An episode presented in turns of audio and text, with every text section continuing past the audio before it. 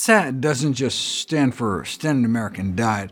There's a condition known as seasonal affective disorder that's characterized by increased appetite and cravings, along with increased sleepiness and lethargy that begins in autumn when light exposure starts to dwindle. Uh, this now appears to just represent a the, kind of the far end of a normal spectrum of human behavior. Uh, we all appear to eat more as the days get shorter. And there's a marked seasonal rhythm to calorie intake with greater meal size, eating rate, hunger, and overall calorie intake in the fall. You know, in preparation for winter, some animals hibernate, doubling their fat stores with autumn abundance to deal with the subsequent scarcity of winter. Genes have been identified in humans that are similar to hibernation genes, which may help explain why we exhibit some of the same behaviors. The autumn effect isn't subtle. Uh, researchers calculated a 222-calorie difference between calorie intake in the fall versus spring.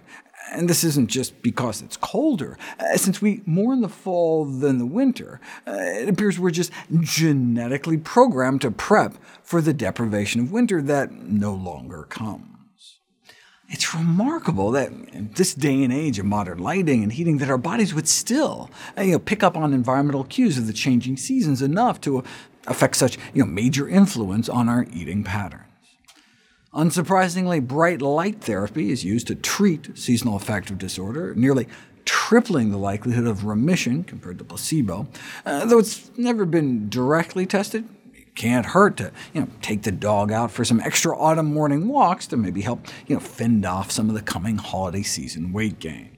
It's funny, uh, people blame the holidays for overeating, but maybe instead of the holidays causing heightened intake, maybe the heightened intake that goes with the fall caused the holidays to be scheduled then in the first place.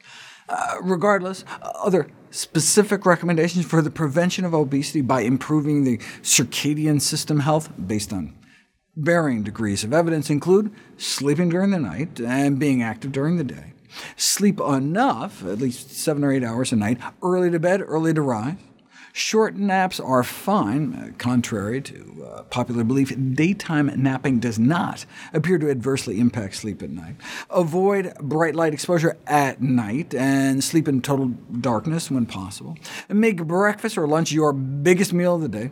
Don't eat or exercise right before bed, and avoid eating at night completely.